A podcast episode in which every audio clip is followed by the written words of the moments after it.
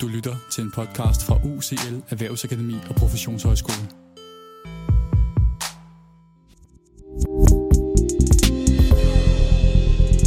Velkommen til Shortpods, programmet der giver dig en pædagogisk relevant teori eller metode på cirka 5 minutter. Lad os komme i gang. Mit navn er Hasse Møller, og i dag skal du høre fjerde og sidste afsnit i miniserien om Etienne Wingers sociale teori om læring. I første afsnit så vi på begrebet praksisfællesskaber og hvordan dette udgøres af tre praksisdimensioner. I andet afsnit så vi, hvordan disse tre praksisdimensioner kan forstås som læringsdimensioner. Identitetsbegrebet blev i tredje afsnit udgangspunkt for at forstå og beskrive den enkeltes læring, hvordan den er uløseligt forbundet til fællesskabet, og hvordan vi over tid udvikler læringsbaner gennem deltagelse og tingsliggørelse af deltagelse. I dette fjerde og sidste afsnit i miniserien skal vi kort runde Wingers forståelse af tilhørsforhold og de tilhørsmekanismer, som påvirker og influerer på vores oplevelse af mening og at høre til i et praksisfællesskab. Afslutningsvis skal vi se på, hvordan pædagoger og pædagogstuderende kan drage nytte af Wingers sociale teori om læring. På baggrund af de forrige tre afsnit ved vi nu noget om praksisfællesskaber. Vi ved også noget om læringsdimensioner af et praksisfællesskab og om, hvordan vores identitet over tid former sig som bestemte læringsbaner. I det næste skal vi prøve at forstå tre måder at høre til disse fællesskaber på. Disse tre måder betegner Winger som tilhørsforhold gennem forestilling og fantasi, tilhørsforhold gennem indordning og tilpasning, og tilhørsforhold gennem engagement. Igen er det vigtigt indledningsvis at påpege, at den teoretiske adskillelse af de tre begreber ikke afspejles i praksis, hvor de tre måder i høj grad er flettet sammen og virker parallelt og i samspil. Men lad os starte med at se på dem hver for sig. Begrebet engagement handler om at høre til gennem vores aktive deltagelse i fællesskabets virksomhed og gøremål. Ifølge Wenger er det gennem vores engagement, at vi muliggør identitetsdannelse og det at blive til nogen i et fællesskab. Når et barn, ung eller voksen engagerer sig i gøremål med andre, er det herigennem, at muligheder for medlemskab opstår. Vi kan engagere os på mange måder, og der vil typisk være en vis bredde i mulige engagementsformer, men som fælles præmis gælder det, at engagementet skal stemme overens med fællesskabets værdier. På den led påpeger Wenger også læringens konstante tag i os mennesker, og at vi lærer noget om tilhørsforhold, når vi hører til og ikke hører til.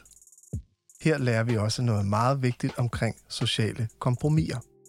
Og kompromiset er for Wenger et arnested for læring, når vi forhandler fællesskabets engagementstrukturer, altså de mulige måder, vi kan og vil engagere os på. En anden tilhørsdimension er tilhørsforhold gennem forestilling og fantasi. For Wenger er fantasi ikke noget, der har med tilbagetrækning fra virkeligheden at gøre, eller noget, der står i modsætning til faktuelle forhold. For Wenger handler fantasi om at producere indre billeder, forestille sig nye forbindelser og relationer, altså den kreative bedrift at forbinde fællesskabets praksis til en bredere meningsfuldhed og til fremtidige gøremål. En helt lavpraktisk illustration kunne tage afsæt i eksemplet med de tre børn ved rutsjebanen fra afsnit 2 i miniserien. Her forestiller det ene barn sig forskellige måder at anvende rutsjebanen på, som danner en fælles orientering for de tre drenge. Måske bliver denne forestilling udvidet til, at rutsjebanen er en skrant på månen, og pædagogerne er vilde monstre. Og det kan fortsætte ud i nogle aftaler om, hvad de skal gøre den kommende dag, osv. Et andet eksempel kunne være bestemte grupper, såsom hooligans, hvor forestillingen ofte kan handle om os mod dem, og om at sejre sig til en udefinerbar trone, hvor alle andre er underlagt. Wenger ser ikke fantasi som et individuelt fænomen, men som noget, der udspringer fra socialt samspil. Fantasiens rødder er således praksisfællesskabet. For nogle kan dette lyde som en radikal position at indtage, men pointen er, at vores fantasi er en del af vores repertoire. Dette repertoire er udviklet inden for rammen af et praksisfællesskab, og vil derfor altid være rettet mod og af praksisfællesskaber.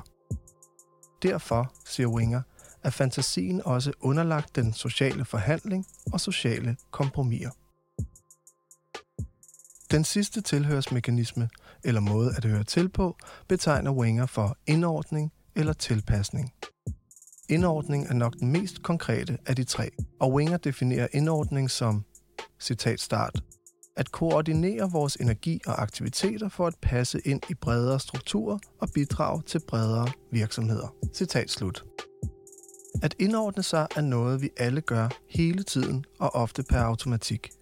Vi indordner os det nationale fællesskabs love, institutioners ordner og værdier, kollegafællesskabets logikker og koder. Vi tilpasser vores stemmer og krop til vores børns humør, tager den pæne skjorte på til ledermødet og lader skuldrene falde ned, når der er fyraftensøl fredag. Men indordning er ligesom fantasi og engagement noget, som involverer kompromiser og forhandlinger. Wenger ønsker gennem sine begreber og måder at høre til på, at give en ramme for at analysere de mekanismer, som holder sammen på et fællesskab og giver medlemmerne en oplevelse af tilhørsforhold. Videre er hans pointe, at nogle fællesskaber vil foregrunde bestemte mekanismer, eksempelvis indordning, som en central del af at høre til. Her kan bestemte religioner eller videnskabelige fællesskaber nævnes som praksisfællesskaber, hvor der hersker nogle klart definerede og ofte strenge ordner for medlemskab. Dog vil disse fællesskaber også have fantasi og engagement som mekanismer, men disse mekanismer kan i større eller mindre grad være underlagt indordning andre praksisfællesskaber, hvor kreativitet og innovation er væsentlige værdier, kan foregrunde engagement og fantasi som tilhørsmekanismer, og hvor indordning kan siges at veje mindre som målestok for det at høre til. Videre skal det understreges, at praksisfællesskaber vil have en varierende grad af mangfoldighed i de måder, hvorpå medlemmer udøver fantasi, indordning og engagement, og dermed afspejle mange forskellige former for medlemskab og identitet. Afslutningsvis skal vi se på, hvilken nytte pædagoger og pædagogstuderende kan drage fra Wengers sociale teori om læring. Som det første kan en forståelse af praksisfællesskaber som noget, der udgøres af forhandlede identiteter, gensidigt engagement og et særligt repertoire, give blik for, hvad der er på spil for de enkelte medlemmer og skærpe vores analytiske blik for, hvornår og hvorfor nogle børn eller unge mistrives eller har svære betingelser i et praksisfællesskab. Vi kan være særligt optaget af børns forhandlingsprocesser og søge at forstå de identiteter, der er på spil, og hvilke læringsbaner, der kommer til udtryk i pædagogisk praksis. At se praksisfællesskaber som læringsfællesskaber kan nuancere vores blik for de mange former for læring, som finder sted i sociale samspil. Det kan gøre os i stand til at lokalisere nogle læringsaspekter i børn og unges samspil, som måske ikke altid påskyndes og beskrives, såsom forhandling, kompromiser, engagement tingsliggørelser med videre. Videre kan teorien hjælpe os til at fastholde et bredere blik for læringens sociale afsæt og gøre os opmærksom på, hvor afgørende for børn og unges trivsel og læring det er at høre til og være del af konstruktive og trygge fællesskaber. Den pædagogiske opgave handler om at hjælpe og støtte børn, unge og voksne til at kunne klare sig godt i livet. Og det er i Wingers optik ens betydende med at klare sig godt i fællesskaber. Det var fjerde og sidste afsnit i miniserien om Wengers sociale teori om læring.